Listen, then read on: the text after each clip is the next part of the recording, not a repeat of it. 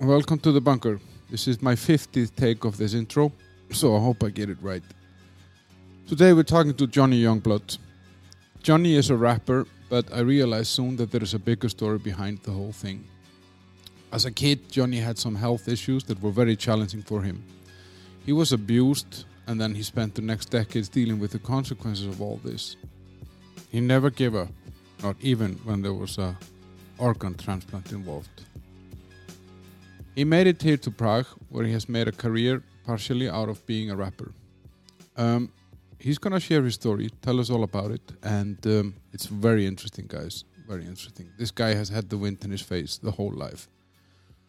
I also want to mention the sponsors. Uh, the Oat Bar in Karlín, open on the weekdays from 8.30 to 3, except Fridays to 1.30, and open on Saturday mornings from 8.30 to 1.30. You can order on Wolt and Bolt, or you can come and take away. Amazing oatmeals and skyr. Uh, my other sponsor is Alfred Jobs. As the word indicates, it's a job page, or actually not just a page, it's an app as well. So you can find your job, you can set up a job watch um, that sends you any interesting job whenever it's available, and you don't have to browse through millions of irrele- irrelevant, jobs. What a fucking word this is. To find the right job. Anyway, if you're miserable in your current job, you can use Alfred to find the new one. And Alfred is one of the few pages, if not the only one in the Czech Republic that has pages.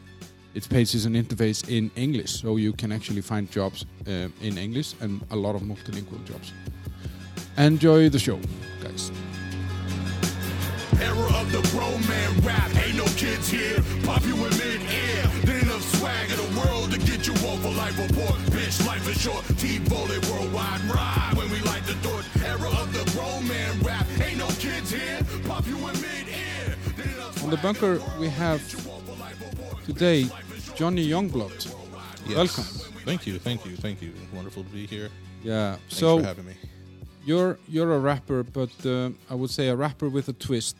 Yeah, you could say that for sure. You've had a corporate career alongside your rapping. Yeah, yeah. Over at uh, Honeywell, um, yeah, doing some admin and some procurement for them. Yeah. Yeah, But I, I I just took the liberty of of um, um, checking out your your LinkedIn and and then you you have this kind of a rapper like quote. Um, Time is money and value is in every grain of sand in the hourglass. Let's rock. yes, yes. Um, this is not a very corporate.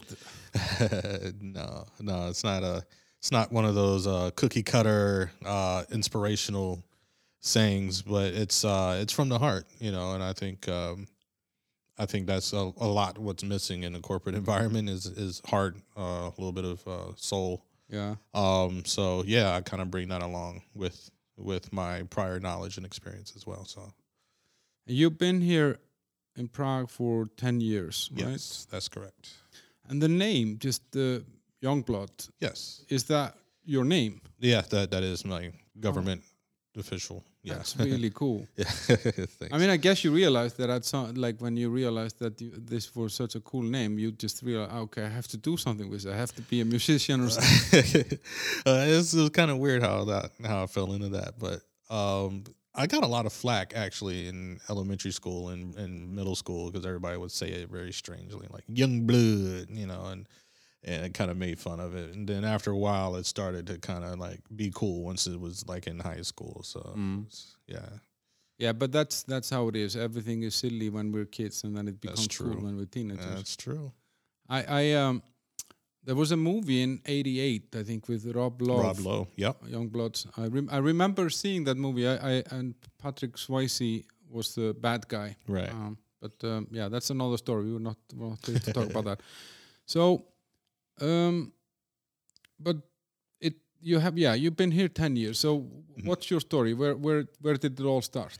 Uh, let's see. Well, um, like as far as coming here to Prague, um, it started, I'd say, around ninety nine, two thousand. No, I mean like Oh, like my whole- entire the life, like the whole story, the story of the young of the story of Youngblood. Um, all right, seventy eight, Portsmouth, Virginia. Um, yeah. Um, Where's that? That's on the east coast. That's on the East Coast, yeah, in uh, Virginia. Uh, actually, right there on the coast, even like you know, right by the water. So, um, yeah, just um, growing up in a place called Academy Parks, housing projects for um, military and uh, shipbuilding workers who used to come in and and used to stay there. It was very rudimentary living, you know. Uh huh. Yeah, Was that like you? So, you from a big family and and Uh, small small family, a family of four. Um, you know, my mom, she's from North Carolina. Dad is from Georgia, Macon, Georgia, and then I have my sister and myself. Yeah. and and were they in this industry, this shipbuilding? Um, my my dad was. My dad was in the shipbuilding. My mom was a teacher for a while, and then she moved over into nursing afterwards. Uh huh. hmm But my dad, he was in shipbuilding. He also worked for Procter and Gamble, uh, uh, working in a warehouse, um, and also was uh, Navy personnel as well. So he was working for the Navy. Uh huh. Yeah. Were you guys well off, or I mean, um, financially? Um, financially, mm, we would say lower middle class. I Uh-huh. would say um, we weren't like we weren't middle class, but we weren't like destitute poverty. But we were somewhere definitely in between. You know, we had we had struggles yeah. financially, um, but we didn't always go without. Sometimes we did, sometimes we didn't. Everything was you know Yeah. yeah. came and go. Okay. Yeah. And how?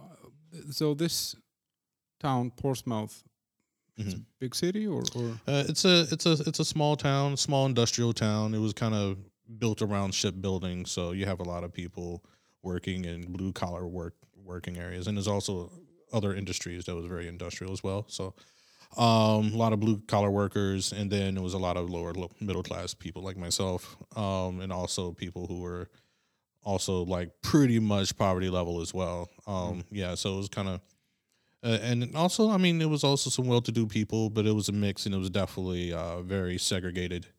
Uh, it was a very segregated town back in the uh, back in the I guess the Jim Crow era. Uh, you know, black stayed with blacks, white stayed with whites. Um, You know, and then if something came in between, it was uh, you know, it was it was always something pretty much negative, more than likely. Yeah. uh huh. And how when when you're growing up, what, Mhm. what's the situation there? I mean, was it a peaceful town, or or Um, growing up when I was young, it was it was peaceful when I was younger. Like it was, you know, I would say okay, but slowly but surely you start to see the degradation. Uh-huh. Yeah, you know, in certain places, uh, the housing projects for sure was always housing projects, which was, you know, kind of you know crime, drugs, guns, et cetera, et cetera. so the crime rate is high, or or Yeah, for sure. Oh, we just had some water. Yeah, simultaneously. Yeah. But you made me thirsty. As soon as you picked it up, I was like, "Oh yeah, there's water next to me. I should drink some too." Yeah. Yeah. So so I mean, th- this town is is is is a bad town, or or it was. It, it's. I would say. I wouldn't say completely bad. Uh, I mean, it was. It's bad in a way of crime. Yeah, there's a lot of crime. Um, but at the same time, when I was young, I was completely happy and oblivious. Yeah. if I could say that. Um, but yeah, there was definitely a lot of crime, a lot of drugs. Um, there was some around me in my neighborhood as well. Um, and then there was, you know, just yeah, all around, even in school, like high school and stuff like that. It was, you know, a lot of fights, a lot of drugs, a lot of, Mm. you know, yeah. And how were you as a kid? Well behaved. Hmm. Let's see. When I was younger, kind of, yeah. um, but then as I got older, yeah, then I started kind of falling into, you know, I wouldn't say gangs, but you know, we had our neighborhood friends, um, that were identified by the neighborhood. They're not necessarily a gang uh, per se, but you know, you you grew up, you were basically uh, a product of your environment Mm. you know so you hung around the people that you lived around Mm. Um so you got into the stuff that they were doing. So you know if it was into drugs or you know crime or something like that.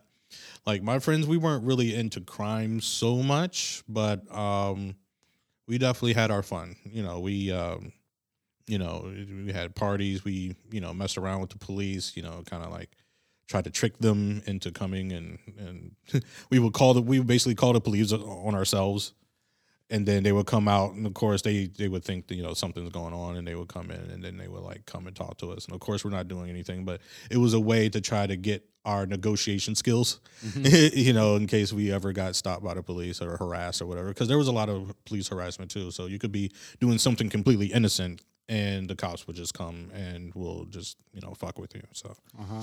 yeah. And uh, and how did you do in school? You were good. Uh, let's see. Yeah, high school was tough. Uh, elementary school was okay. Junior high school was all right. High school got kind of kind of gnarly. So, um, yeah, high school was was tough for me. Mm. Um, one because I had you know attention span issues, so I couldn't even sit down in class long enough to even like you know really learn, or I would just be completely bored by like English for for instance. Like you know I was actually quite good in English. Mm. You know I knew how to read well, write well, et cetera, et cetera. Therefore, I became bored.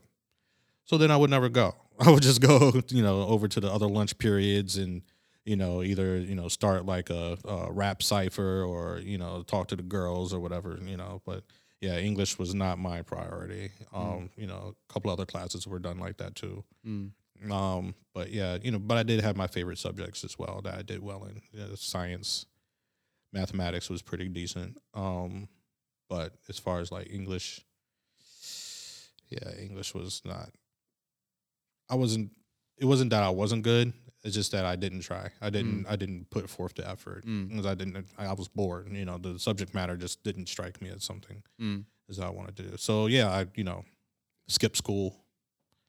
You know, did did typical unruly teenager things yeah. basically. Yeah. Uh, and and uh, but you you told me I think that you you started already at 9 Mhm. writing rhymes and and poet. Yes. Poetry, right? Yes, that's true. Uh, so like in when I was nine years old, um, I went to a psychiatrist because I also had some previous trauma, uh, medically and sexually, um, that I had to deal with and try to uh, try to work through. So I had a psych- psychiatrist at that time. Um, so I think she somehow inspired me because I liked her so much. I forgot her name, but she was such an awesome psychiatrist. uh, I wrote some poetry. Uh, it wasn't like any love poetry or anything, but it was kind of like describing how I felt according to colors. So I took colors and applied them to how I was feeling at that time. And ever since then, I was like, wow, this is actually a very powerful tool to help me get through some of the some of the trauma and some of the um, maybe anger issues that I might have had or sadness or something like this. So um, poetry was definitely a, an outlet for me therapeutically. Absolutely. But this is at a very young age, right? Yeah, yeah, quite. And and so what what what was these things that had happened to you? Oh, yeah. So I was born with a birth defect. Um, so what it was is that I couldn't pee at all. So the urine would back up into my kidneys and would start to um, start to break them down a little bit. Um, the doctors went in, they tried to fix it, they botched it. Um, thank you, Maryview. Um, they botched it. Um, they um, went in with adult tools. Mm. Um, they then caused uh, me to constantly leak at this point. I didn't have any muscles to control and contract the, uh, I guess the Urine, yeah. the urine to stop it from going. So it constantly dripped. Um, so that became an issue, and it became a series of recorrections and and and um, one doctor uh, just said, you know what, we're just going to go and reroute your whole urinary system. You're going to now use a catheter, and we're going to build a conduit into your abdomen, a small hole, using your appendix. And then you're going to take this catheter, and you're going to put it in there, and it's going to go into your bladder, and then you're going to pee like that for the rest of your life. Mm. So I was like, okay. Well, first they gave me a choice of whether or not I want to do it through my penis or if I wanted to go through this conduit that's in my abdomen. And I've had the whole penis catheter thing before. It was very unpleasant. So I decided to go with the abdomen, uh, which was actually a really big decision for me to make. At, at actually, that was at seven years old when I made this decision. Wow. yeah, it was a very big one that I had to make, but it was mine on my own. My parents couldn't make it for me. I couldn't, you know, it was all on me. So I had to set the rest of my life basically at the age of seven of what I'm going to be dealing with. So uh, it was pretty pretty heavy at the time, but I went with that. Um, and so far, this is I mean, this has been life for me, really. Yeah. And and uh, and I guess this was difficult for you um, in terms of socially and, and school and Oh, other kids and stuff. Yeah. When it came to like you know dressing out in in gym class, and you have to go and change clothes. Um, yeah, I would never change clothes. Mm. So I would fail gym purposely because I didn't want to change clothes in front of the other students and have to expose all this. Equipment. or- Yeah, exactly. All this, you know, these holes and these scars and and all these things. So, you know, or if I really had to like dress out, or you know, or else I would be suspended. I would go and I would go into one of the bathroom stalls and dress out. But Mm. most of the time, I would just not dress out, and the teachers always wanted to ask me why, and I really wasn't apt to tell them. You know, so it was just kind of like, you know, this guy never dresses up. You know, he doesn't care. You know, and then like, then there was a couple of times where I was like, you know what, I'm gonna be brave. I'm gonna do this. Mm. And then comes the the jokes, the humiliation, the yeah. So that kind of let me know that no dressing out, not dressing out is the way to go. so yeah, And and uh, this was bullying, basically. essentially yes. yeah. Mhm. And that, did that follow you for for a long time? for or- for a while. Yeah, for a while. Um, there was just uh, certain things that were going on in school at the time. Like there was a race riot at my school. Uh, the whites were fighting the blacks. The blacks were fighting the whites. Um, I had a fr- I had a white best friend, um, where he was you know he was being attacked. He was getting beat up, and I, I stood up for him. You know, we went we started to fight together and uh, you know I, I tried to get him off of him and stuff. So I kind of had to wear that badge of being you know on the white side or being more white than they were, and then you know then came the bullying after that too. Mm. Um, um, you know, so I got jumped, I got beat up, you know, Mm. stuff like that. Yeah, you know, it had it had a one neighborhood they used to uh pretty big neighborhood, so they had like you know I don't know like 20, 30 kids. anyway, some of those kids would walk through my neighborhood. This is when I was like about what sixteen, so not necessarily kids, but teenagers. Mm. Um, but yeah, they would be walking, you know, up and down my street, and if they saw me, you know, it was time to fight. Like it was on site. Let's go. You know, always starting some trouble. You know, I got jumped at the uh, at the public library around the corner from my house. You know, they came over there and they they they knew what they wanted. They started something. I started to fight back, and then, you know, his boys came in, helped him out. They all stomped me out and stuff. And then I came back, try to, you know, was like, okay, let's go and do this one on one. Of course, they never wanted to do that. Um, so yeah, just dealing with a lot of the the bullying and some of the tough neighborhoods around.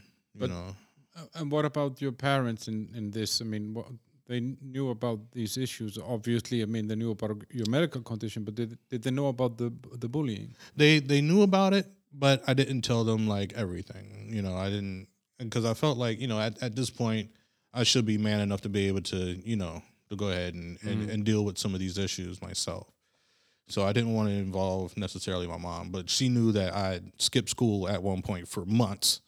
Um, I think it was like for like two straight months, I just did not go to school at all. And um, you know, one time I got caught. My uh, my mom's friend uh, saw me walking across, not going to school, walking to 7-Eleven somewhere, and told my mom. And then you know, me and my friend we got caught. So uh, then I had to go back to school. Got jumped the same day I came back. so they were definitely like, "Oh yeah, there you go. Yeah, let's uh, let's go talk to him." Mm. And uh, got stomped out again. So But- yeah, yeah. But um, how how about the, the teachers and, and, and, and the school system? Oh man, that, that's just kind of like pointless because it's like they can do whatever they can in school, but when it's out of school, Mhm. you know, it's kind of like their hands are kind of washed on that. They can't really do much. So you know, if you handle it in school, then you know you're gonna see it a lot more out of school. They knew where I lived, so you know it was it was no problem for them to get get their hands on me basically. So you know, I had to I had to fight through a couple of things. You know, Mm. yeah. But you never crossed your mind to, to give up somehow? I mean, like, Mm, No, you know, I I kept going to the same school. I mean, after a while, we moved. You know, we we left Portsmouth and moved to Virginia Beach. Mm-hmm. I think that helped because once I moved to Virginia Beach, my grades just shot up. Like it was just a completely different environment.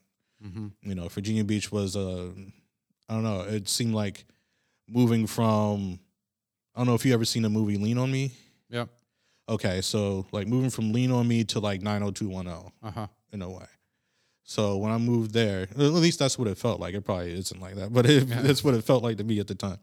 So when I came there, it was a completely different environment. It was I felt free to be able to learn. Mm. Uh, there was a big music scene there, which I was a part of as well. Um, it was uh, uh, living in Virginia Beach was great Yeah. in comparison. Like Portsmouth, Portsmouth always will have a part in my heart because it's like, um, you know, that's just, that's your your training grounds right there. Yeah. You know, so you know, and plus I have a lot of good friends and most of my family. I mean, I have uncles and cousins and stuff that live there. And then in Virginia Beach was just you know it's great.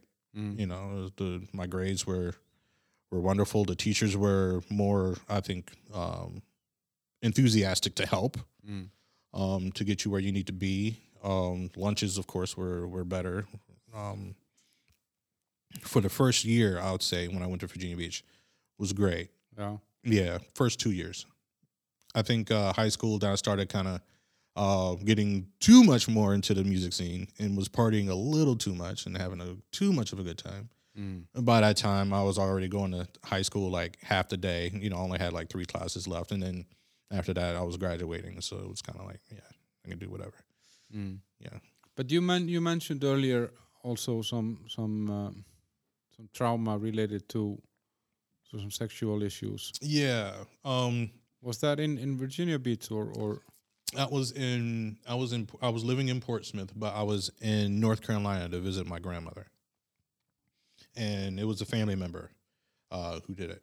Um, so it's like, you know, a lot of times, a lot of times it is your family members that Mhm, actually kind of kind of make the moves on you. So it's uh, it's some more of I don't know, like being careful even around your family. You can't trust everybody. He was actually supposed to be in charge of me at that time because he was an older teenager.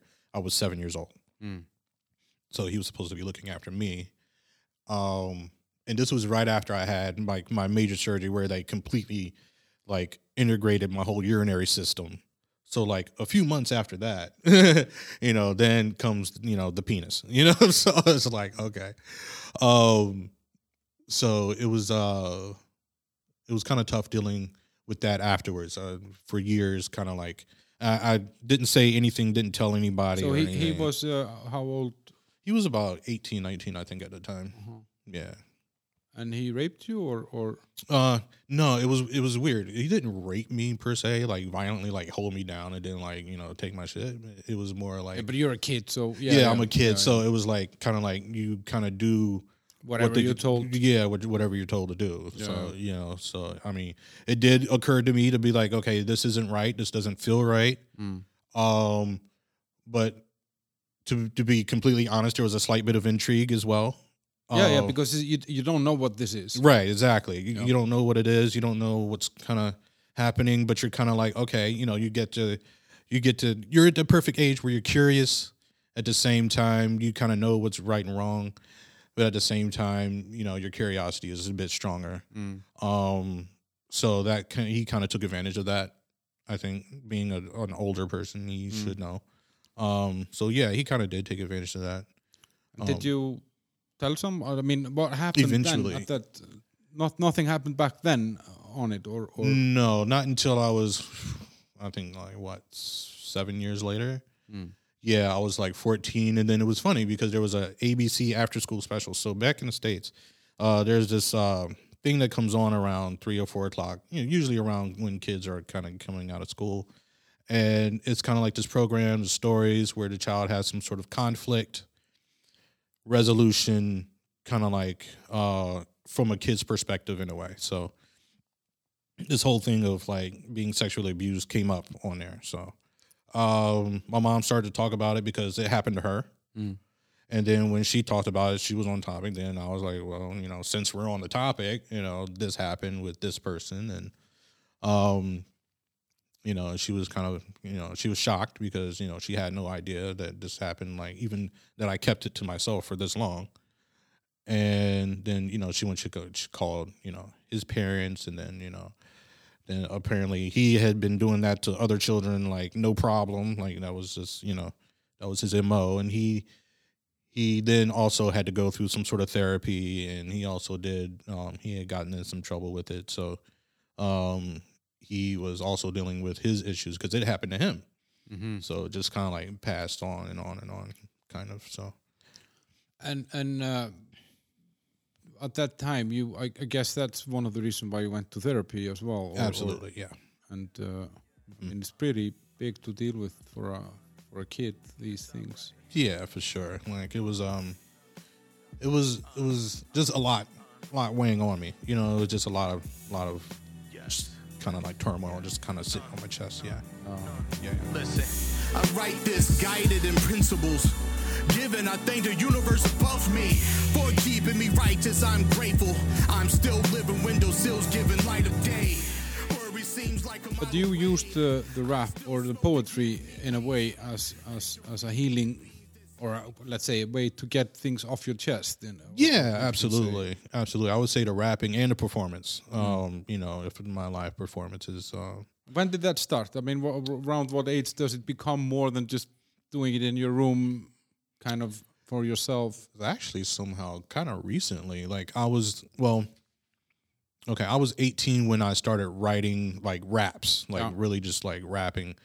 Um, I was living in Virginia Beach. I was getting with this uh, with this crew uh, that was local uh, called You Know the Crew. Uh, shouts out to them. You know the crew out in Virginia Beach. Um, now we're kind of like everywhere now, uh, but yeah, we I started uh, recording with them. I did a few recordings, and uh, we kept in touch, and we're still you know friends and colleagues to this day. So everything I do is still still you know the crew after all these years, uh, probably like twenty or so more years.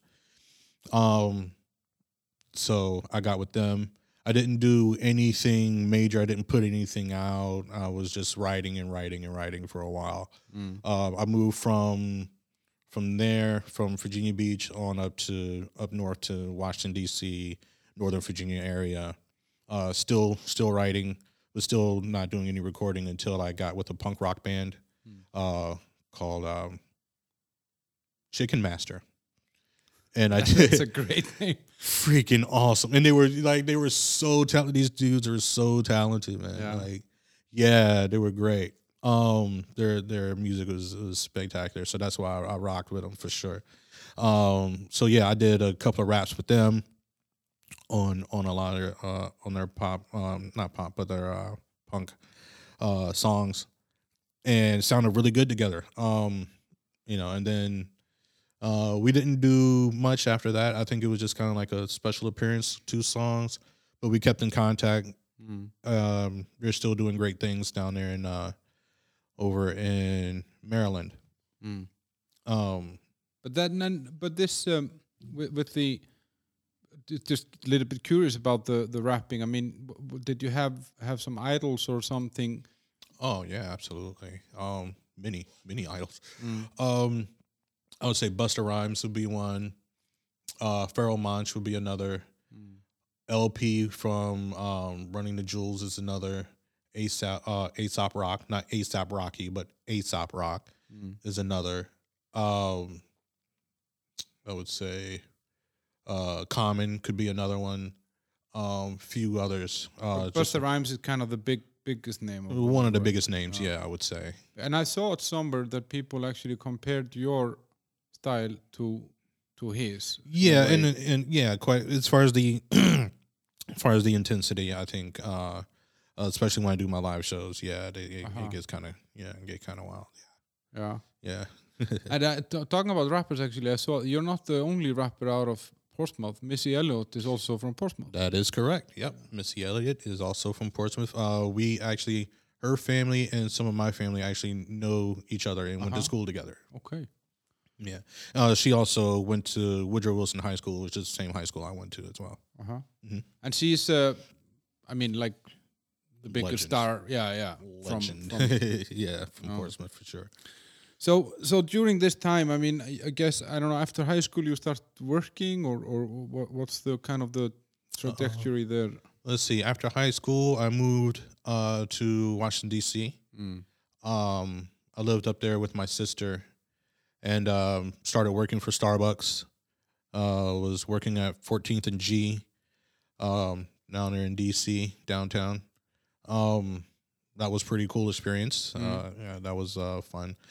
Um, a lot of uh, a lot of different people because I came from kind of a, almost like a homogenous sort of segregated area. You know, not a whole lot of variance there, not a whole lot of people from foreign countries, and then you know the world just opens up when you go to you know you live in Washington D.C. So Mm. um, that was that was that was fantastic. I, I think I felt more comfortable, like in a more of a international environment Uh-huh. uh, than anything. So I felt even more at home Yeah. there. Yeah, uh, Washington D.C. was a was a good time. So there you kind of had had a job plus you were rapping, doing music on the side. Right. Mm-hmm.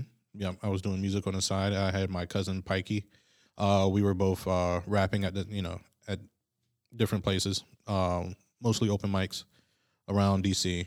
A uh, couple that was on U Street, I remember. Uh, State of the Union was one um, that used to be there, and now is it's now is a legend legendary place, but it's no longer there. Mm. Um, but yeah, we uh, we definitely uh, you know did some some cool stuff on some stages out there. Yeah. Yeah. Mhm.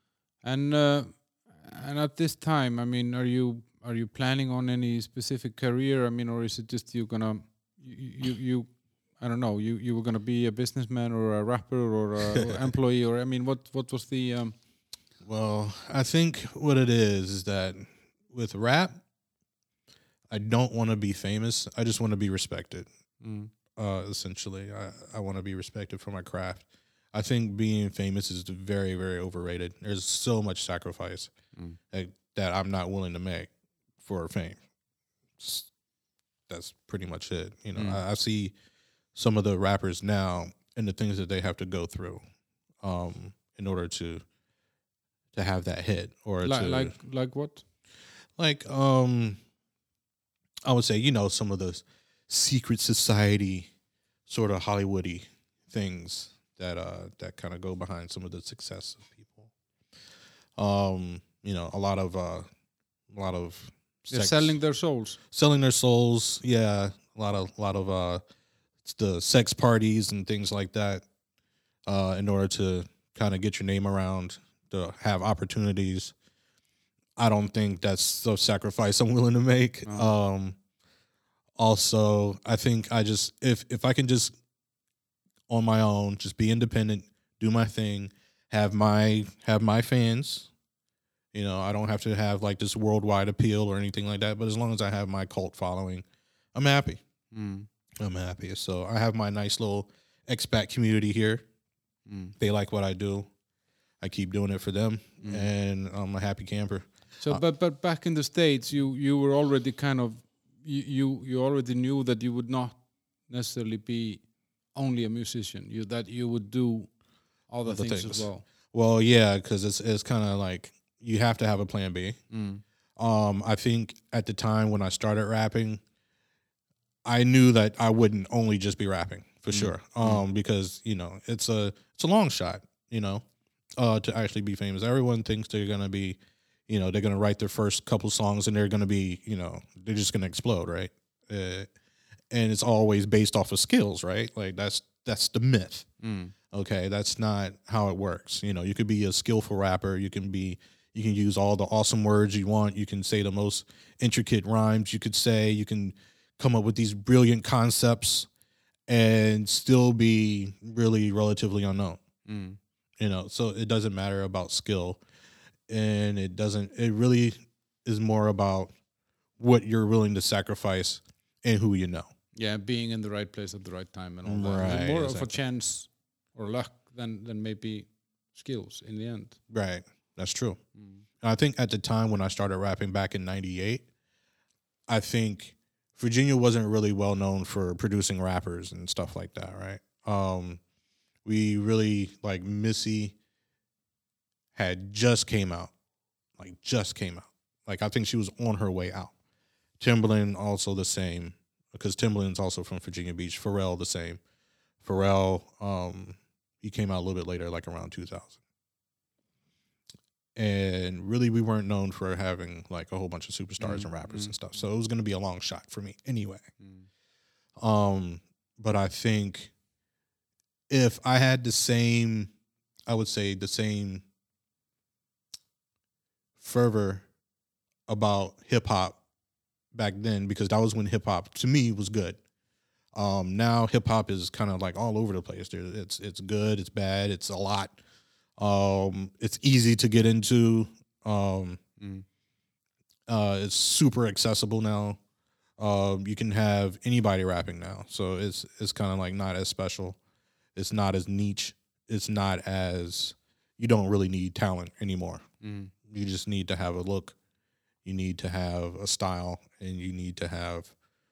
A great mixer. That's for sure. You're gonna have a great mixer, a great Yeah. producer, someone who knows how to edit their ass off. Yeah.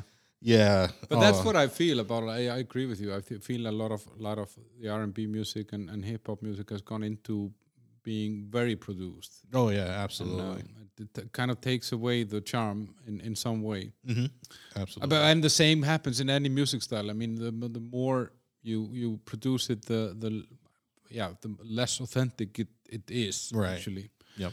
But you you told me that you had some issues also. You had a you had a job at uh, Toy- Toyota, I think. Yep. Wa- Was that in Washington or? or Uh, that was in Northern Virginia, in Manassas, Virginia. uh-huh. hmm Is that after Washington or or you? That was after Washington. Uh-huh. Yeah. hmm So you moved there.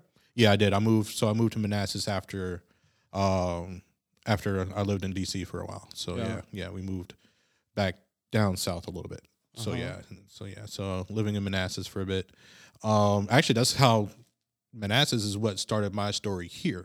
To Prague. That's that's yeah, that's that's like the Uh-huh. beginning right there. Was in Manassas. And you, you you what did you do there in Manassas? What what was the Uh, see. Well, I met my wife in Uh-huh. Manassas. okay? Yeah, she was an au pair, um, coming from Prague, and she was uh, she was living there for about a year, um, and I was working for Starbucks at the time in Manassas, and she came by and she was uh, ordering her nice little green tea every day, Uh huh. or almost every day. And she liked the barista. Uh, the barista liked her, Uh huh. I think, to start, and then I kind of grew on her. After a while. yeah, I grew on her. So we were like really good friends when when she was, you know, in town. We weren't like romantic at that time. Mm. Uh, we were uh with a group of of people that I worked with in Starbucks, and then she also had a friend who was also an au pair, uh, who was with her when she comes to visit Starbucks. So she's she's Czech, right? yeah, she's yeah. Czech. hmm Yep. And and uh, and and this is what some eleven years ago or or Yeah, this is back in 2000. yeah Yep. more yeah Yeah, more actually. Yeah. Uh-huh. Yeah. So it was it's 2021 now. yeah Yeah. Damn. Yeah, it's a while. it's a while yeah It's a while, yeah. and uh and, and what happens next Uh, let's see. So she moves back to the Czech Republic. Um, we keep in contact via email uh, for a while. So, um, so like from 2000 and 2003, she comes back to visit. Mm. Um, then we decide that we're actually very compatible romantically as well. So we um, you, you when you say we decide was that like uh was there a proper meeting at a table and It kind of yeah like uh, well not necessarily a proper meeting but we we met we we only had like maybe two days together. Uh-huh. Um so we we were walking up and down georgetown. We were in washington dc and we were just kind of walking together talking getting to know each other. I think her english had gotten a lot better by that time. Mm. um and uh we had our first kiss in georgetown underneath a bridge um it was great uh we wanted to keep going she had to leave of course come back here Mm. um then we kept in further contact on, e- Uh, on email Yep, on email for the next next seven years. Wow. Yeah, in the next seven years. Yeah, And and and during that time, you you you're just doing jobs, and I'm she's doing- working here, and, and yeah. She's she's working here. She's having relationships as well. I'm having my relationships, and uh, she's she's working. I'm working. She takes off to go to Brazil for a year. uh-huh. Um, you know, she's doing a work study program there. Um, I'm still I'm working for Toyota. I'm grinding it out. You know, um, and you liked that job. You told me that you loved that job. At Toyota was great. Toyota was like my favorite job. Miller Toyota, my favorite job. Uh, because uh, the the people there were awesome. Like, you know, were were great. Uh, always remember them. Um, yeah. So, uh, then I got let go. I did something stupid. I knew that there was drug policy there. I like I knew because they have to keep everybody safe. Uh, so if like if something happens, so uh, basically what happened was like there was a brake part that fell off the counter, hit me in my toe.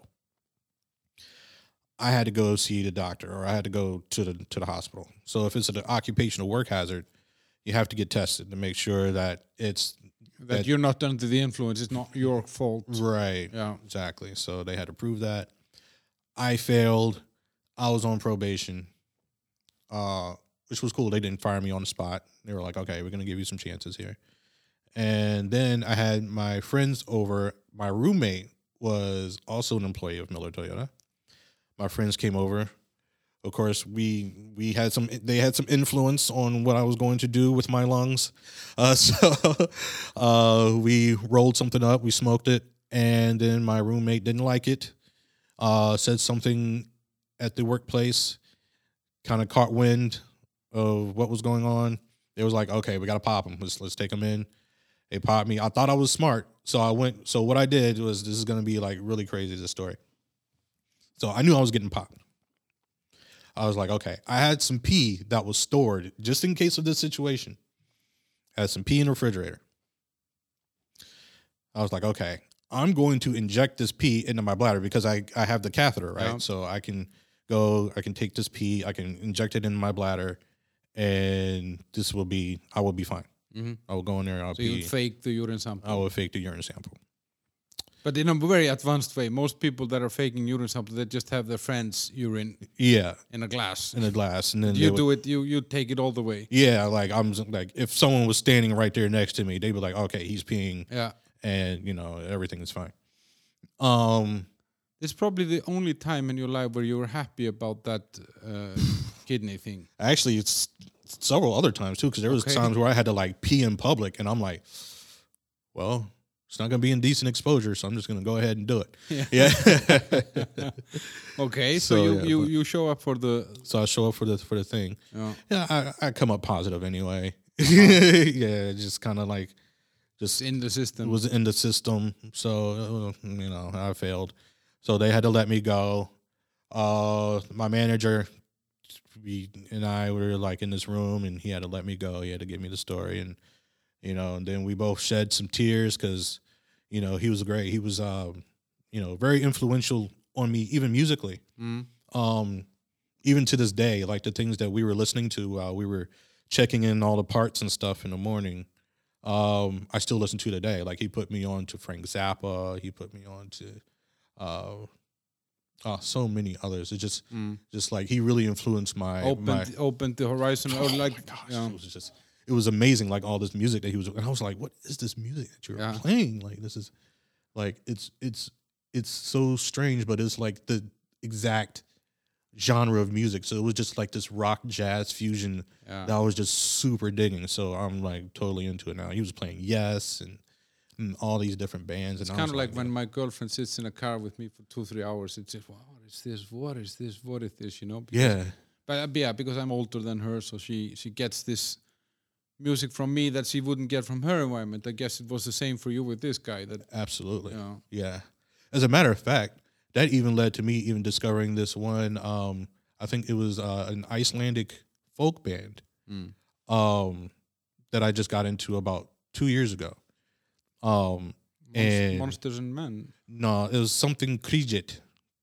Krijet. It's uh, Uh, I don't know how to say the first name, but um, once I find it, I'll, I'll, I'll Yeah. let you know. Yeah. But but but but wait a little get- bit. Let's go back a little bit to the Sure, sure. to- yeah. So so so this um um so I guess when you go to that hospital with with that injury from the the the spare, breaking spare part falling on your toe, Right. They test you positive for marijuana, Yeah, they did. hmm and and then that's the thing that happens. Was that like um I don't know, like was smoking marijuana something that you did recreationally or just Yeah, it was just recreationally. It's basically a self medication. yeah Yeah, because I'm still dealing with trauma. So it's you know, and a lot of people are. You, you know, people who are are mostly indulging in marijuana are typically self medicating from something. Mm. You know, some kind of trauma. It's not just recreational. Yes, it is recreational, but it's also trying to cope. Mm. Yeah. So I was just it was a coping mechanism for me. And at that time, I guess th- there wasn't this medical marijuana use like like what has happened now. Is that it's been legalized all over the place. Yeah, I mean, this you was go to before that. California and you smell marijuana everywhere. Right. Yeah. This wasn't it. Like, like Virginia was st- is still a very conservative state. Yeah, So it still is. Yeah, it still Oh, is. Yeah. okay. Um, they're just now kind of like starting to be a little bit more free with the uh, with the marijuana, but um, at the time, no. Like you know, laws were completely strict about marijuana. Mm. I got caught with it in Northern Virginia. Um, I had to do what? Ooh, several months of drug. I don't want to say drug. It was like a drug class hmm supposed to be a rehabilitative class, and then there was uh, some. Um, I had to do some some work as well. Mm. Uh, so community service. So yeah, it's uh, very strict as far as when it comes to drugs. So, So you could say that you've done time. essentially, yes. Technically. Technically, yes. Technically. Ember kindling, killing them willingly, filling them with ooze. Consider them feminine. Slow cooked acetone, carbon post imprints. With the earth, they are fitting them. Unleash ravenous raven with no safe haven. Cater slaughters, buffets. But uh, but it's it's oh yeah, it's interesting how how marijuana is, is being demonized or stigmatized in a way because um, uh, especially after moving here where where marijuana is is used a lot. Mhm. You actually see it in a it it's um um it actually has a positive effect. There's much less violence here. There is uh, hardly any vandalism. You know, like it, it's it's a completely different vibe Yeah, absolutely. and and, and I- if if if for example where I'm from in Iceland, you know, you you go out on a Friday night, you you're it's weird if you don't see at least five fights. oh, of course. But if you go out here, I've been here 11 years. I've seen one fight Yeah, in yeah. 11 years. Right. It's a completely different vibe. I'm not saying that everybody is stoned 24/7 here, but it's a, just a much more laid back environment. Yeah, it's way more chill out here Yeah. for sure. Um, so I guess this was kind of a shocker to to lose a job that you like. Mm. It was a shocker, definitely uh, emotionally, financially for sure. Mm. Um, I had to quickly get back on my feet. Um, so I found a job maybe a week or two after that. I Mhm. got another job working for Horseman Toyota Mm. after that. Uh, was not so enjoyable, this experience. Mm. Um, I did get some friends out of it, but um, my uh, manager at the time was uh, quite racist. Uh-huh. Um, yeah, stuck me up front to make sure that you know everybody knows that there's a black person that is working there. Um, but they didn't take me. I felt like they didn't take me seriously to put me in the back where the uh, where the parts were being dealt out to the service uh, technicians, Mhm. uh, which I was actually working in the back with the service technicians in Miller Toyota. Yeah, so that you were not being used for your expertise. Right. Right. Like I had various experiences with um with in, uh inventory with uh you know with dealing with the service technicians with driving with uh front parts uh which is like dealing with the walk up customers and stuff like that so um I felt like I wasn't really taken very seriously and there was a reason why because you know the manager every once in a while he felt like the need to like give me one of those racist jokes like you know ah, hey, come into my office. I got a joke for you. You know, it's like, okay, I gotta deal with that shit. Mm. Uh, you know, what I do for a paycheck, right? So, you know, having to deal with this.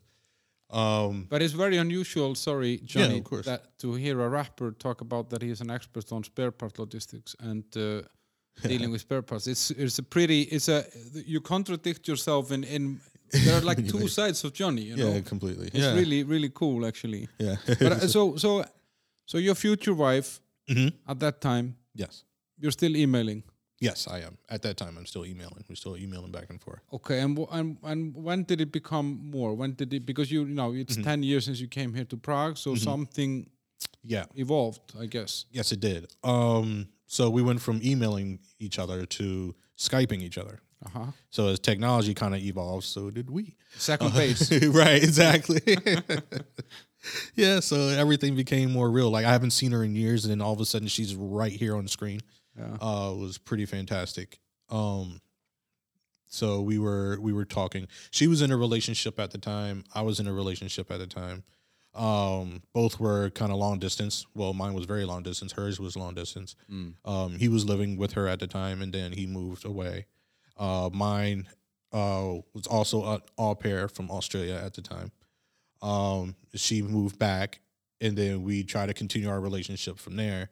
And we would go years without talking to each other. So I was with her for like four years, and I think I've seen her like maybe a year and a half out of those four years. Mm-hmm.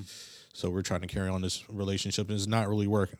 So we're consoling each other on each other's relationships, and then we ended up kind of like being in a relationship. so, And and uh, and she moved to the states, or you you just decided to come here then, or or uh, she came to visit. So she came to visit me for ten days. mm-hmm. Um, we, you know, went around and you know visited different places. We spent time with each other. It was great. Um, then I came up here for ten days. Uh, checked it out. It was really cool. Um, visiting. I really liked it. It was like around this time of year, actually. Even um, it was like like freshly after Christmas time. Uh, it was cold. It was snowy. Super cold, actually. It was. It's never been that cold since then. Yeah, It was like minus twenty. yeah, I remember this. Yeah. yeah. yeah. And it hasn't been like that since, strangely enough, you know. They were trying to put you off. Yeah, maybe it was like, you know what? This guy's coming over. Let's let's let's put on a show. Yeah, Yeah. let's freeze him out. So um it didn't. I I liked it. It was great. Um had a good time. Really liked it. Uh, spent a lot of time with each other. It was it was wonderful. Um I came back. We had to decide, okay, we want this. This is this is us. This is for us. mm. where are we going to live? So I was like, okay, well, let's go and make this list of pros and cons. Uh, let's see, you know, it was all pretty much equal in some in some ways. This was, of course, pre pre empire of the U.S. falling, so everything was still kind of hunky dory in the states for a while, kind of. Mm. Mm. Um, so the pros and cons were about equal. Um, then I was like, you know what? Okay, um, I'm gonna flip a coin. Uh huh. So heads, we live in the states. Tails, uh, we live in Prague. Landed on tails. Uh huh. About four or five months after that, I packed my stuff and came on out here. Okay. Yep. And uh, you got a job, or or right away, or how how was that settling in here? Mm, so I came during the summertime. It was about two two months. I was kind of like like just in, yeah. settling in, visiting the city, going around, kind of finding my way around. Uh, got a job at the hostel. Uh, There was a Plus Prague hostel. Uh, started working there. I worked there for the rest of the summer. Uh, was pretty cool. Um, it was a bar, a lot of drinking. I think probably a little like too much drinking for me. I'm not really a drinker, um, but I did drink a little bit. Um, otherwise, it was pretty cool. I mean, it was a good it was a good way to start. It was some Mm. money. Mm. Um, then I uh, got a job. Once we got married, then I got a job. Um, working for AB InBev for about uh, six months or so, maybe a little bit less. Mhm. Um, didn't like that so much. wasn't wasn't really AB InBev. I wasn't for them, and they weren't for me. So we amicably Split. split. Yep. And then um, soon after that, I got a job with Honeywell, and the job with Honeywell lasted for quite a while, about eight years, eight or nine years. And what what like um, let's say, when did you get into the rap scene here? Was that immediately when you came? Did you go and seek it out and and uh, almost immediately, almost. Uh, within the first, I'd say, four five months. okay? Um, a person that I knew that I was working with, uh, Gianluca. Uh, he was uh, at the time making an album. Mhm. Um, he was working with a guy named Ironic, who was uh, kind of popular here at one point. Um, so somehow I got on his album, uh, just doing the intro, and doing that, I got to meet Ironic. We got together he heard some of my freestyles and stuff, and he was pretty impressed. Uh, so I started working with him. So he started. Uh, he went and got a studio, and we started working out at a studio. We called it Slick House, Slick House Studios. Um, myself, uh, Iron Cap was there. Uh, Sea Bugs, Sea Monts was there. Um, also there was uh, who else was there? It was quite a few others. Tuco, uh, just there was just a big crew of just like. And is this a big scene here in general? I mean, the rap, rap scene in in the Czech Republic. I mean, is it a big scene? Uh, for Czechs, yes. Uh, Czechs is it's a pretty pretty big scene. I think uh, there's quite a quite a few uh well known rappers out of here. Um, as far as the expat community, it's a whole different scene. Um, that has since has dwindled. Uh, there's not many ex- expat rappers here like there were before. Um, I think I'm probably one of the few left who are actually actively rapping uh, for the expat community now. And uh, and how is that scene here? I mean, like, what is there? I don't know. Do they have their own style, like the local Mm-hmm. rap scene? I mean, do, is there? Do they have their own style, or or Yeah, the Czech scene, yeah, they have they definitely have their own style. Um, they definitely, I would say, um, is changed, is is kind of like evolved since I've been here. Mm. Um, it was definitely a little bit more more boom bap. Um, the style was a little bit more kind of old school, which was fine with me because that's that's where my genre is. That's where that's where I feel comfortable. Um, and then slowly evolved. Once music evolved and rap in general evolved, it kind of evolved with it. So now it's a little bit more can be more emo, can be more. I guess it was what they would call it's, a, it's an old term, but mumble rap is not really mumble rap anymore. It's just I don't know, just just more contemporary rap, more modern rap. Um, is kind of evolved more into that now. Mm. Uh, so you have a lot more different rappers, and then you have like some of the older rappers trying to do the newer style. Mm. Uh, but everybody's trying to move into this wave. So anytime there's a new wave, you know the Czechs are kind of like jumping on it. on that wave and then doing it their Czech style hmm on that wave. hmm Yeah. because it's interesting with uh, um, if you listen to Czech rock music, for example, it uh, it feels a lot of it very stagnated. Like it feels like it's Yeah, like, Yeah, it's like they heard it in '89 or '90. yeah, and like then like not- Kabát and, yeah, and, and these nothing has- guys. yeah, and nothing nothing's has really changed. changed. Right. So it's different in the rap scene. It's more dynamic. Uh, Yeah, absolutely. Yeah, Okay. I would say so. Uh, but uh, I'm just curious. About, I mean, now you've been here ten years in Prague, and then uh, obviously you lived uh, a lot more years in the states and different places and so on. I mean, Right. what is it that you miss from the U.S., if anything? Mm. Uh, other than family and friends, I would say maybe sometimes the food. The food is actually pretty good. Um, I miss some of the places like just it's more nostalgia than anything. Mm-hmm. Um, you know, I miss going to Chick Fil A. You know, the, the smell of the Chick Fil A, the or the uh, the the the feeling of of Christmas, and you see all the houses with all the lights and people going completely overboard. Um, I miss, um, I miss some of the traditions. Watching football on Thanksgiving. Mm. I miss, uh, you know, going kind of going out with my friends uh, for Halloween. Um, you know, those sort of things. It's Yeah. more more of a nostalgia based. Uh, Uh, but I would say like as far as uh, you know, the things that I may not miss, you know, is like the commercialism. Uh, you know, looking back at it, like you know, people were just buying things just just to acquire them and keep them, and completely clutter their house with them. And Yeah, and exactly. for me, I've learned living here that you know less is more. Yeah.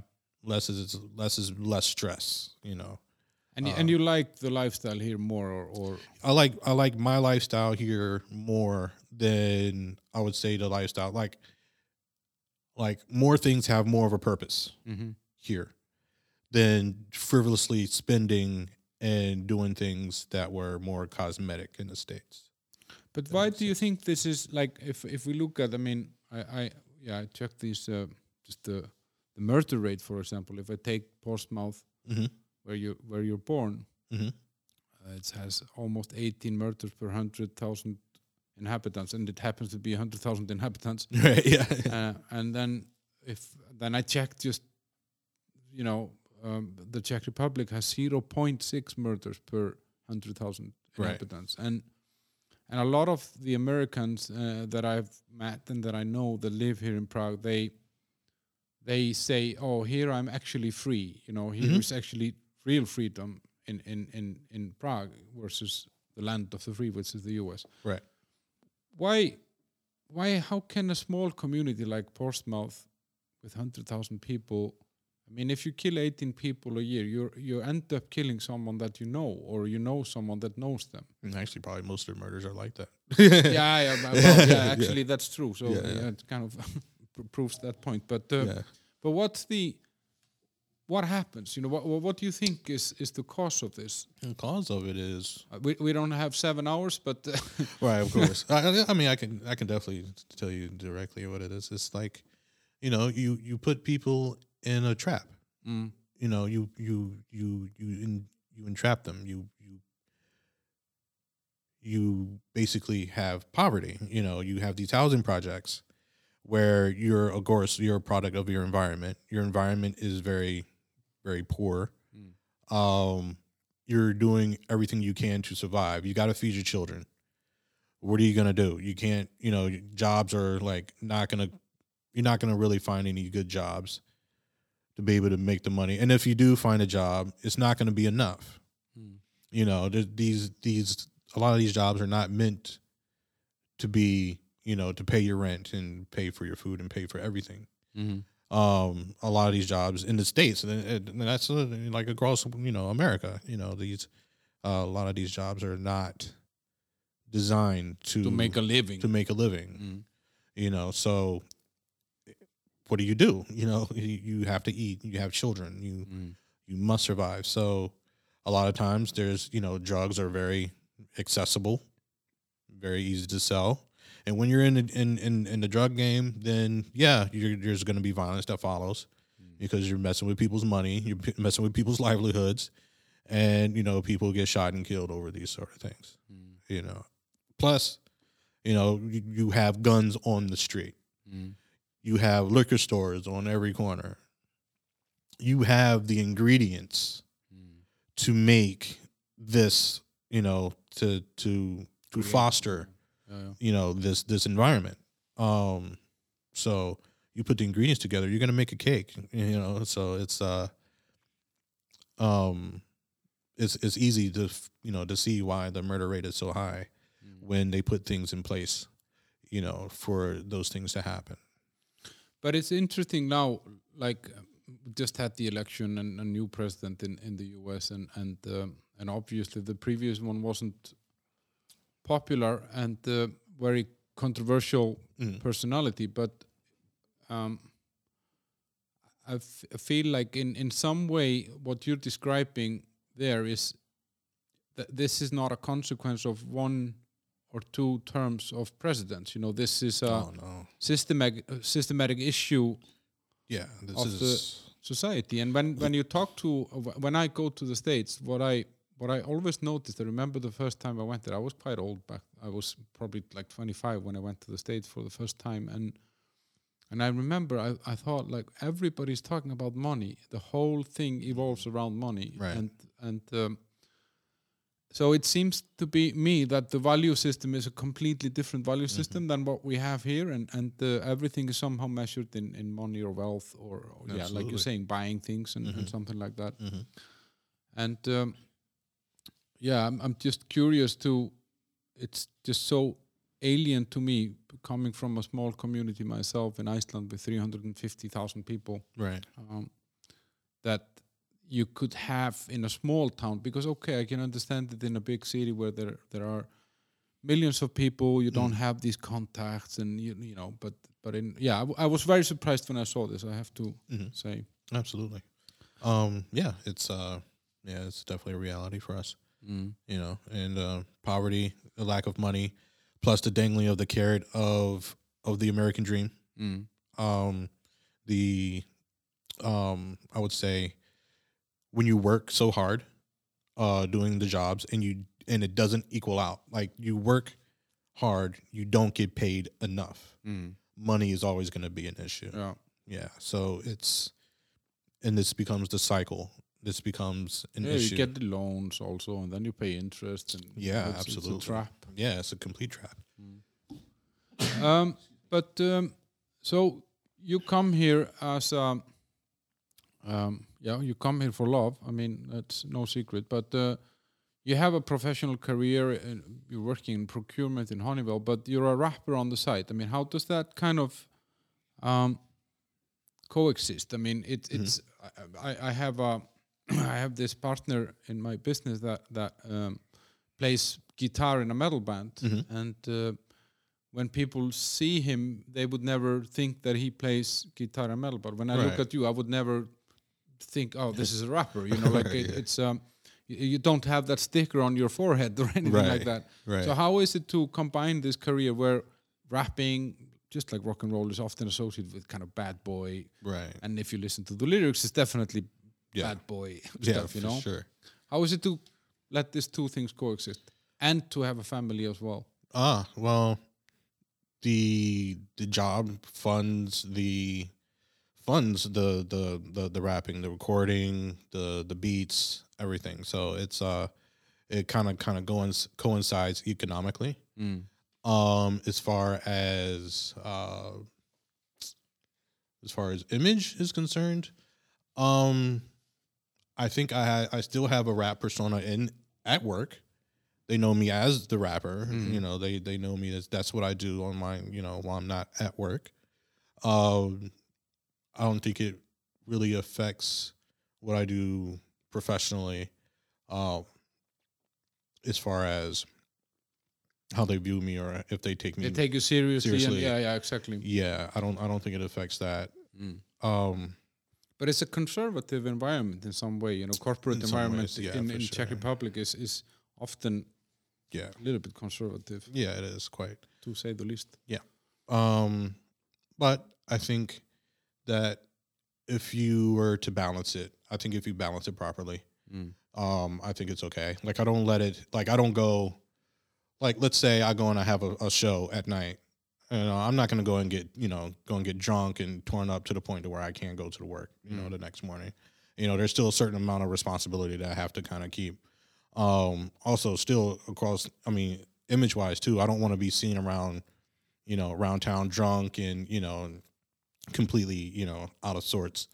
Like i want to kind of maintain in a certain image you know outside of work on top of inside of work Mm. you know so that way everything is balanced. Mm. um it's sometimes difficult um and then having a family on the top um like my son knows what i do.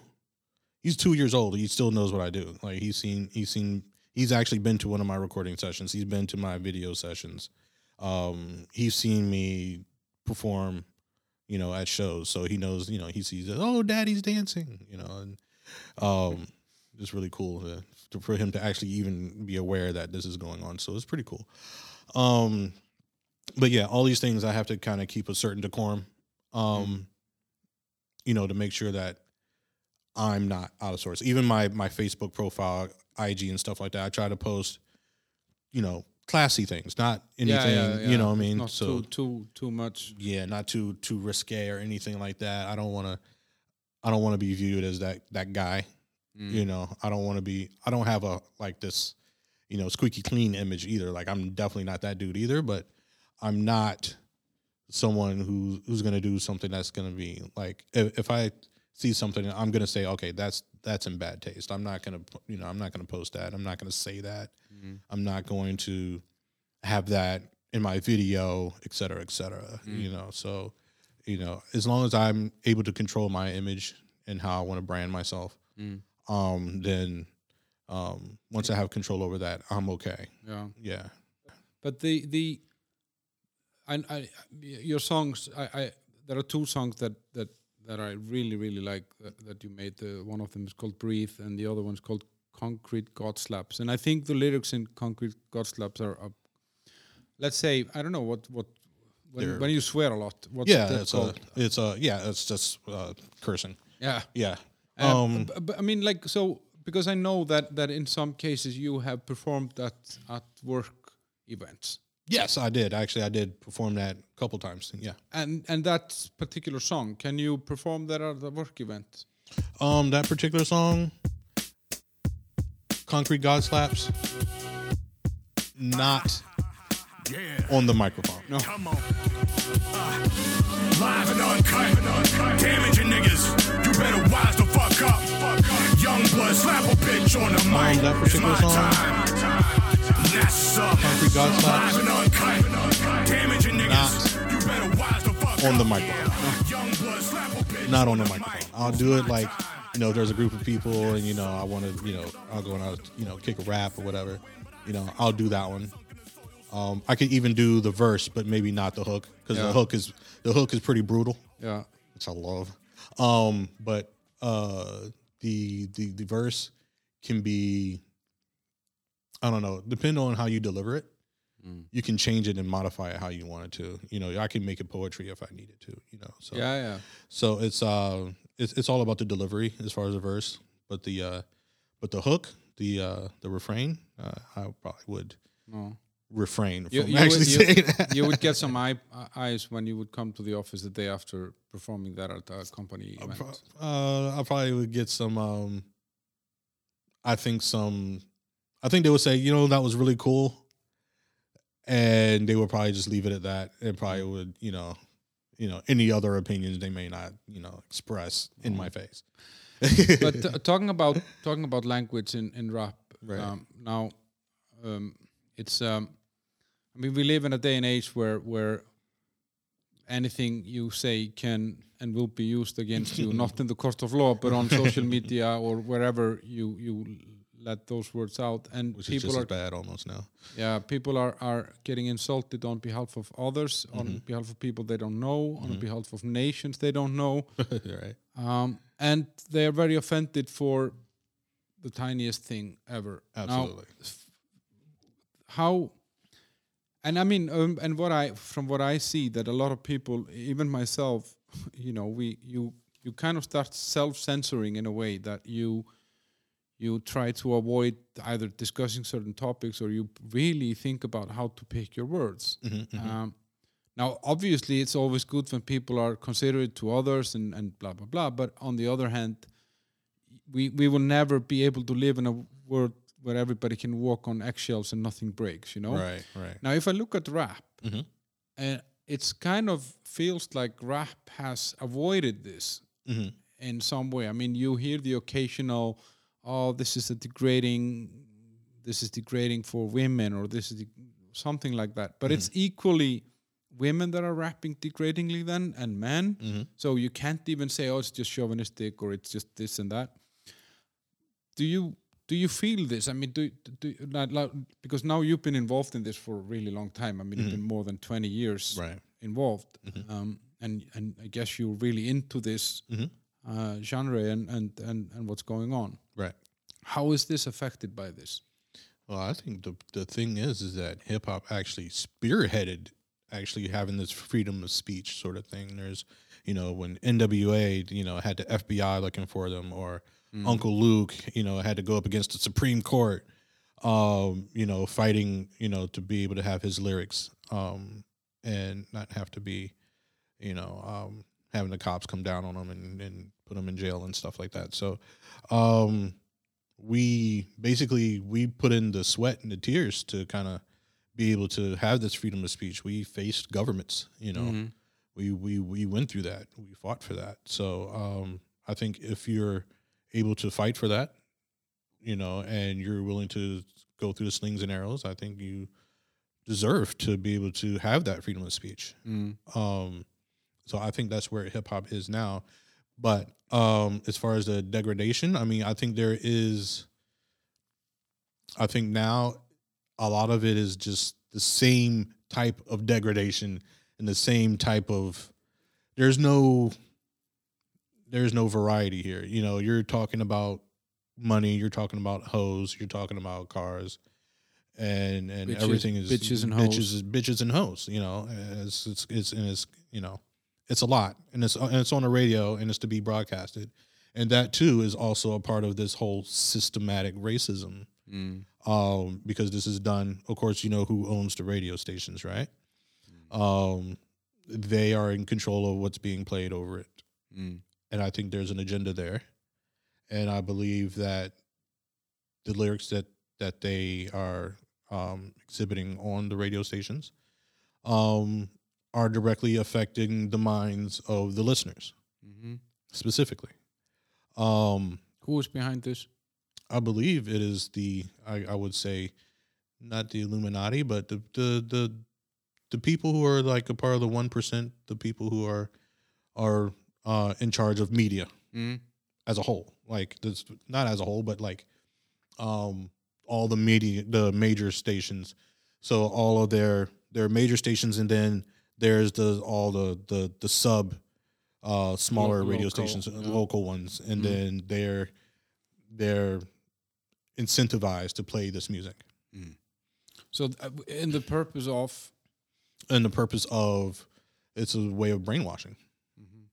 I mean, I don't think um, these songs do anything to uplift any communities. Mm. Uh, certainly, I don't see that. Mm. And the songs that are, because there are tons of songs that are um, very, very uplifting and inspiring to do very good things, are not being played. And there's been a shift, and I was there for the shift. I've seen the shift. I've seen Public Enemy, and then I've seen Migos. I've seen the shift, and there there was a wave of positivity coming out that has been sh- completely hushed. Mm. You know, there was uh, there was Common, there was um, there was Talib Kweli, there was Mos Def. Excuse me, the whole neo soul movement uh, was all about uplifting and educating.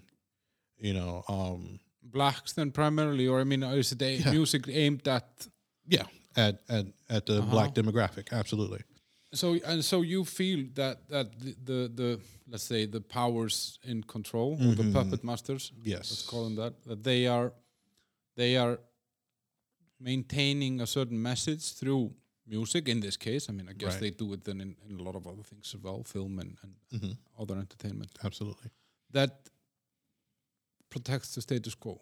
Absolutely. Uh-huh. Absolutely. Yep. Um, and I think that perpetuates the crime rates. That perpetuates. There's a lot of uh, a lot of you know drug rap, a lot of cocaine rap, a lot of Mm. uh, you know stories of you know slinging cocaine. Let's uh, let's make some crack. Let's get some Arm and Hammer. Let's get some baking soda in there. Let's mix it up. You know, let's cut these bricks. You know, serve it to the pip to, to the public. You know, there's a lot of that out there too. Mm. And uh, yeah, I think a lot of that is just to perpetuate the crime rate. But do you like so in this sense I guess that the the cancel culture will never manage to break this down because in this case they are up against as you say uh, yeah the puppet masters that that have the control Mm-hmm. They are the ones who. So basically, they were wondering, okay, all right, how are we going to be the the the main culture influencers? Let's take you know the average kid from the hood, who may or may not have much talent. Mm. Let's give them. Let's tell them the message that we want to hear, and let's have it broadcasted all over the United States. Mm. and let that be the culture. This is the culture that we want to perpetuate Mm. to the young black and urban youth. Mhm. Let's get that message out there and let's give them the ingredients to be able to make this happen Let's give them drugs. Let's give them guns. Let's give them, you know, tons of alcohol to make you know terrible decisions. Mm. Um, let's give them poverty. Make sure that you know they are not able to survive on their own to be able to you know they can have a job. Make sure they're not able to pay their bills, and have them find another way to make the money. Mm. But at the same time, they're making the choice. Mm. And that's the key is to make sure that they are making the choice, Mm. but you guide them to Mm. make Mm. the choice that you Mm. want them to make. But- and that's what's I feel like is going on there. But uh, I mean, then, um, of course, you're always going to be somehow the product of your environment. You know, you're Mhm. going to be, um, you know, affected by wh- what happens to you and and where you're from and and all these things and the cultures around you. And I mean, in some way. Um, I admit I can see this what you're saying. I, Mm. I could buy into this. Okay. I I, I personally think that that that uh, in America there is a conspiracy against uh, its people on at all levels. All you know, levels. to keep them sick, to keep Mm. them Oh, indebted, to to convince them to buy a, the second car, third car. Yes. The traffic infrastructure and it means that they need to commute all the time, so they can't even read. They don't have any free time. They don't have holiday. And on top of all of this, there's someone that convinces them that this is the best country in the world, and it's not. Right. It's, it's it's it's the it's the biggest hoax ever. Completely. So I, I, I mean I, I yeah I mean I, I could buy into something like this, but uh, yeah, po- pe- pe- people will probably call me crazy for it, and, and you as well. But that's fine. Mm-hmm. Yeah. Uh, worse things could happen. But on the other hand, towards this, uh, you have the individual responsibility that that I as a person am responsible for my own fate and my Right. own choices. Absolutely. And and uh, and if I look at you, Mhm. you're actually you had if I, you know, you, okay, so you had this medical issue with your your kidneys and your urine system as a seven-year-old. Mhm. You're abused by a relative. hmm Uh, you have issues at school that are consequences of of these things. Mhm. You come from a town where it's probably easier to be a criminal than a a good guy, Right. let's say, hmm and you have issues. You fail a drug test. You, I mean, you obviously had some problems in your life, Mhm. and and I I can't say that you had the wind in your sails, Right. But here you are. Yeah. Um, you become a father. You had a, a good job. I know you left that job now, but you had a good job. I mean, it's COVID and it's, it's weird Mm-hmm. Yeah. times. Right. You've created music, and uh, so in some way, um, you're maybe an example of someone who kind of swam against the stream in a way, or, or Yeah, I was actually I was born uh swimming against the stream because everything that led up to like now as far as even medically I was I was raised basically in the hospital, Mm, you know. I had you know, instead of having the local drug dealer be my influence and who I see as the person I want to be, it was the doctors and the nurses that were like, you know, who I wanted to be like. mm-hmm. I wanted to be a doctor when I was young because I saw the doctors doing all the cool stuff, you know, helping people. and- helping people and you know and saving lives and things like that. I thought that was pretty cool, Mm, you know. So I was a product of my environment essentially because I was in the hospital every year. so maybe like, that eight months at saved you in a way that that you saw the role models differently. Essentially, yes. Uh-huh. Essentially, yes. Yeah. So, you know, I'm pretty sure if I didn't have that influence, I would, you know, I have to be influenced in some sort of way. Yeah. You know, I maybe maybe would have been the uh, the local drug dealer, you know, the local thug, Mm, someone who I think you know has has it all, mm, you know, or, or is doing better than I am. mm. Um, but to me, that was the doctors. They made the money. They saved the lives. They were the coolest. Uh, they were always nice to me. They were, you know, they were uh, smart. Uh, they were great. They um, made a difference in a lot of people's lives, and I think that was more or less my what my influences were. Mm. But it's it's yeah, but it's interesting. Like um, I guess you, I, I,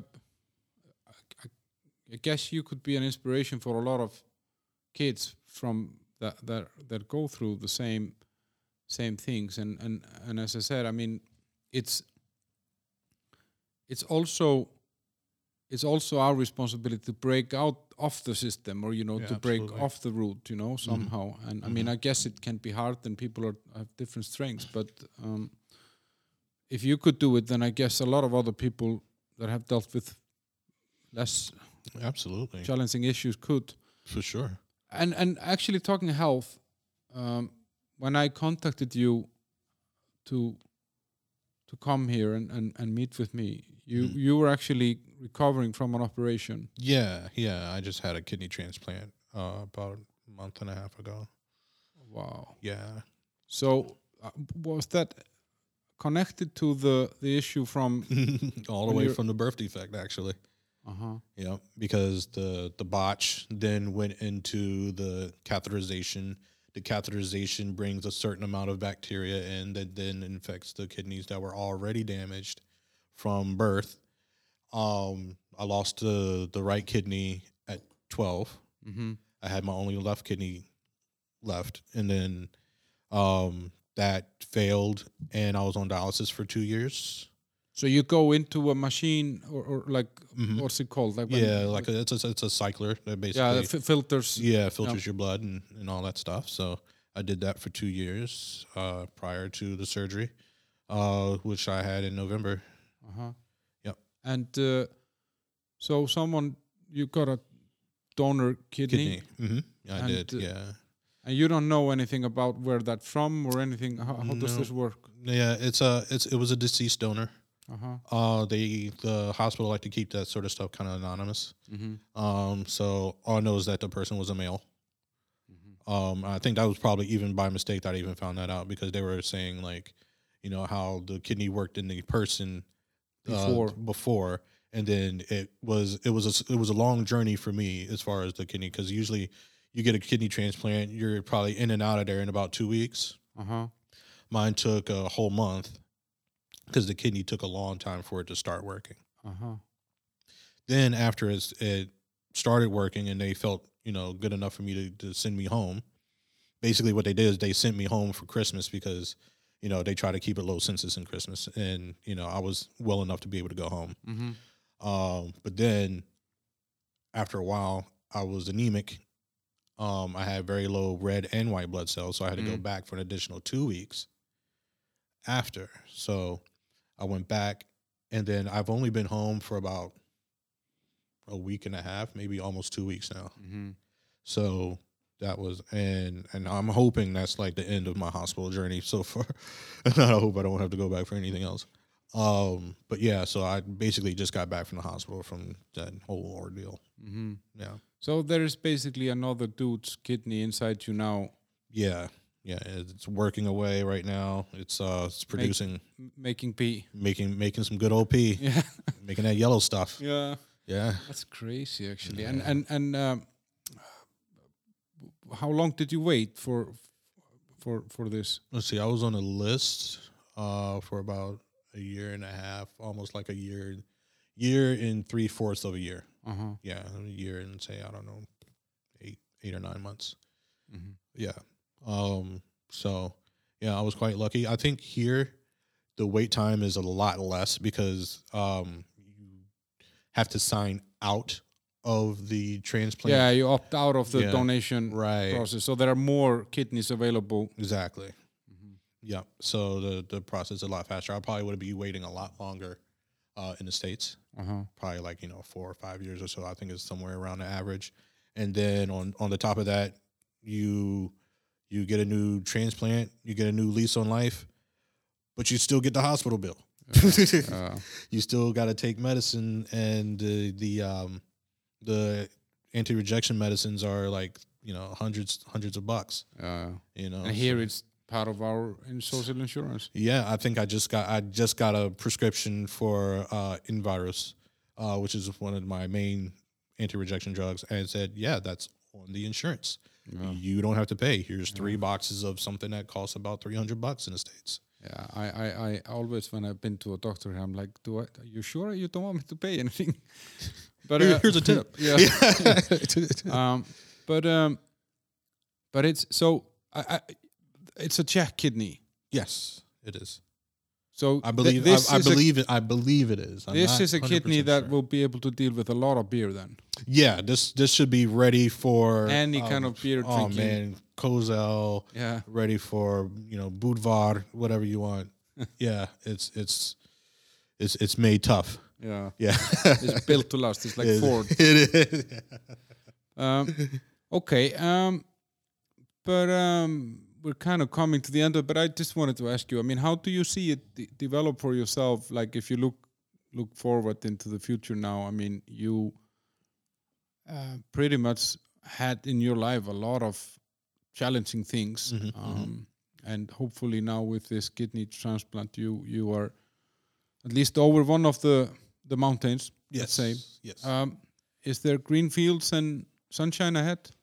Um, I'm hoping so. Mm. Um, right now is kind of like a crossroads for me, kind of like a transition time.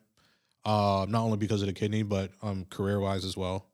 Um, I'm thinking if I still want to do corporate, um, you know, or be in an office environment, um, you know, I like it because it's steady. It's steady money. I get paid. Um, do I like some of the the, the corporate, you know, attitude and things like that? Not really Mm. you know I'm, I'm a bit more of a like a artsy creative type person you know essentially but you know i've i've been in the corporate you know arena for quite some time so i'm kind of used to it but is it something that i have a passion for not really Mm. um but yeah i do my job well you know whatever i whatever i want to do um you know you train me and i will get it done uh but uh i think maybe i would want to start going into education Mm. um, I'm thinking of being an English teacher Mm. uh, for a while. Usually it's the other way around. You do that when you come here, and Yeah. then ten years on, you're something else. You're doing it backwards. I'm doing it backwards. Yeah, Yeah. absolutely. Usually, yeah, when you come here, you're you're definitely taking on the English because it's. I think it's easy easy to get into in a Mhm. way. Mm. Um, also, it's uh, it's steady work, and then you can also control your hours. And I think that's where I want to be now, where I'm actually controlling my hours. That you Um, can then give more mu- to the music and, Yep. and yeah, yeah, I can give more to the music and give more to my son. yeah. I can um yeah, I could be a little bit more flexible with my time. So um and also I would like to work from home as well. So I want to be more um and but then also have more sources of income as well, not just, you know, you know, education, but maybe um also I might want to take on something else, maybe even my own business. Mm-hmm. I'm thinking of um actually a few different avenues to Okay, yeah. So that's cool. yeah, absolutely. And and what what about the the rap? I mean, I know you you're working on an album, or you kind of Mhm. I don't know what what stage it is. What what's going on there? Well, right now I'm working on an album that's going to be self-produced. Mm-hmm. uh, which is the production side is definitely new for me. Um, but it's something that has been in the making for a long time. Um, I was doing loops and uh, different uh, uh, different sounds and, and, and songs uh, back when I was like I don't know 2021, and I had such like very uh, I don't know rudimentary uh, ways of of uh, bringing that together. So basically, I had a DVD player that had the little AB function. Yeah.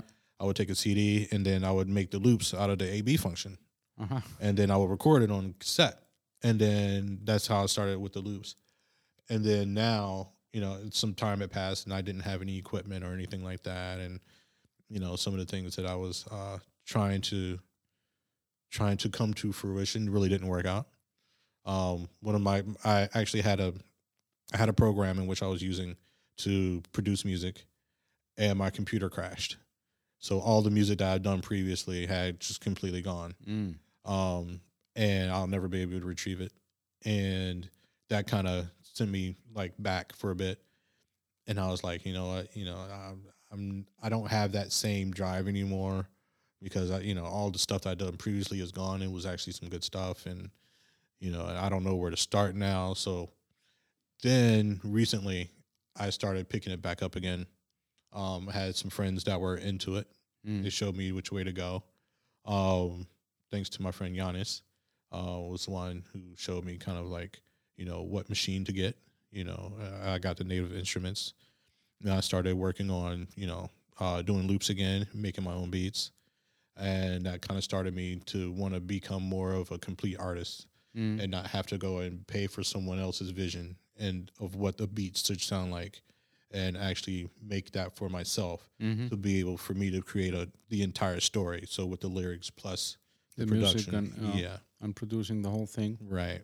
And when do you think you gonna publish something? I mean, or do you have any any idea about yeah, that? Yeah, I'm thinking somewhere around summertime Okay. because just because I want to be able to follow that up with some shows as Yeah. well, and Yeah. I'm thinking, yeah, like things open up again. I hope so. I'm hoping like you know, just like last year, like COVID kind of took a big dip when everything kind of like got you know warm. Mm. I'm hoping that will happen again. Plus, on the top, you know, with the vaccines and stuff, and I'm hoping at that time we don't have to worry about COVID as much. Like it's still, I feel like it's still going to be around, Yeah. but I feel like it's going to be, uh, it's not going to be so intense, and everything won't be so closed, and maybe we'll be able to have some shows once you know you'll be able to show whether or not you have like. I, uh, ho- I hope so. I really, really hope so. yeah, right. this is getting pretty boring. It's it's getting. Uh, I mean, really, is starting to take a toll psychologically. Yeah. Yeah, it's really like because I'm I, I went through all this whole transplant uh thing. And then you know w- before they you know you have a transplant they tell you you know oh what you know freedom you're gonna have and all this I, I haven't really experienced any freedom because there's nowhere to go. Yeah. yeah. there's nothing to do. I can't go any shows. I can't go any movies. I can't really even travel. Uh, you know I've been home Mm. basically. Mm. like this is one of the few times I've actually even been out. It's just right now. Wow. yeah. So let's stay here ten more hours just to you enjoy your freedom and sure. Please.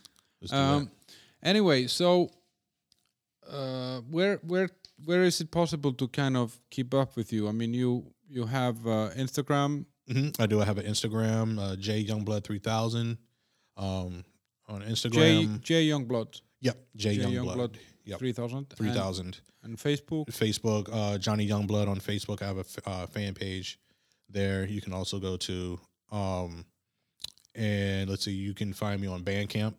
Mm-hmm. Uh, I have three albums out on Bandcamp currently.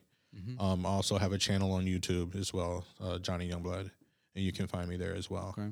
And then uh, soon, probably by summertime, you'll also be able to find me on Spotify and and some of the other streaming platforms. Yeah, well. because I found some of you the stuff where you were collaborating with others on Spotify. yeah, With this Iron Cap guy here in in, in Prague. right. and uh, and then I found some of the other stuff in different places. But guys, definitely check Johnny out. It's it's really and I, I recommend these two songs, "Breathe" and and the "Concrete God Slaps." These are really really cool songs, and Awesome. um, and the videos are actually nice as well. They're produced here, right? Yes, they are all produced here. Yeah, Yeah. in Prague. And um, yeah, it's it's quite a quite a journey you've had. I must say. I mean, uh, it's uh, it would have been a million times easier just to give up, I guess. At times, I wanted to. Yeah. for sure. But um, yeah, those of you who like the show, please follow it. Uh, uh, it's on Spotify, Google, Apple, and uh, different a few other different platforms. Uh, we have um, Instagram account that is called I think Bunker Prague. It's not a big one. It's just me trying to be funny. Uh, my personal one is Midlife Crisis Warrior on Instagram, and I have the same on Twitter. Uh, the show has a Facebook page called The Bunker How the Hell Did We End Up Here? Uh, feel free to write me anything, uh, not religious stuff though, like I've been getting lately. uh, but um, if you know any cool people that are having an interesting story or doing something cool, let me know about them. I'm happy to have them on my show. Uh, thanks to the sponsors. Please review me and uh, yeah, hope you enjoyed it. Johnny, thanks for coming. Hey, thanks for having me. All right. All right.